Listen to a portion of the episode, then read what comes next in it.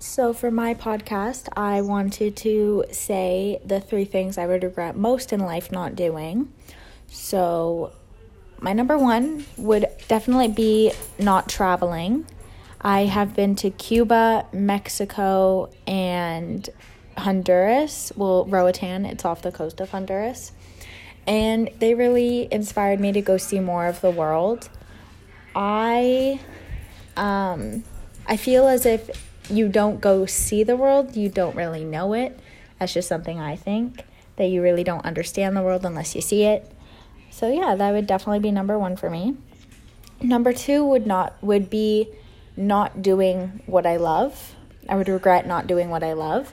Um, I am terrified to apply to colleges in a couple weeks because I am petrified that I'm going to pick a career that I am not going to love and be happy in.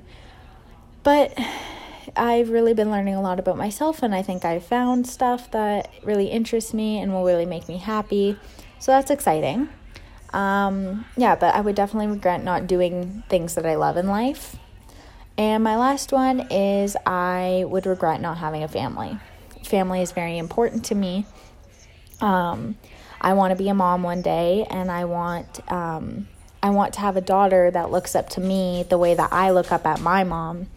And I just I want to be able to be like I want to pay for their sports and let them go out and play a sport that they fall in love with or um, like help them get into university and like build like this is really bad but it's like kind of like build a bear like you're building a child and you're making them into the human that they're becoming and i think that's super cool. And just like something that can really change the world. And yeah so those were the three things that i would regret not doing in life. Traveling not doing what i love and not having a family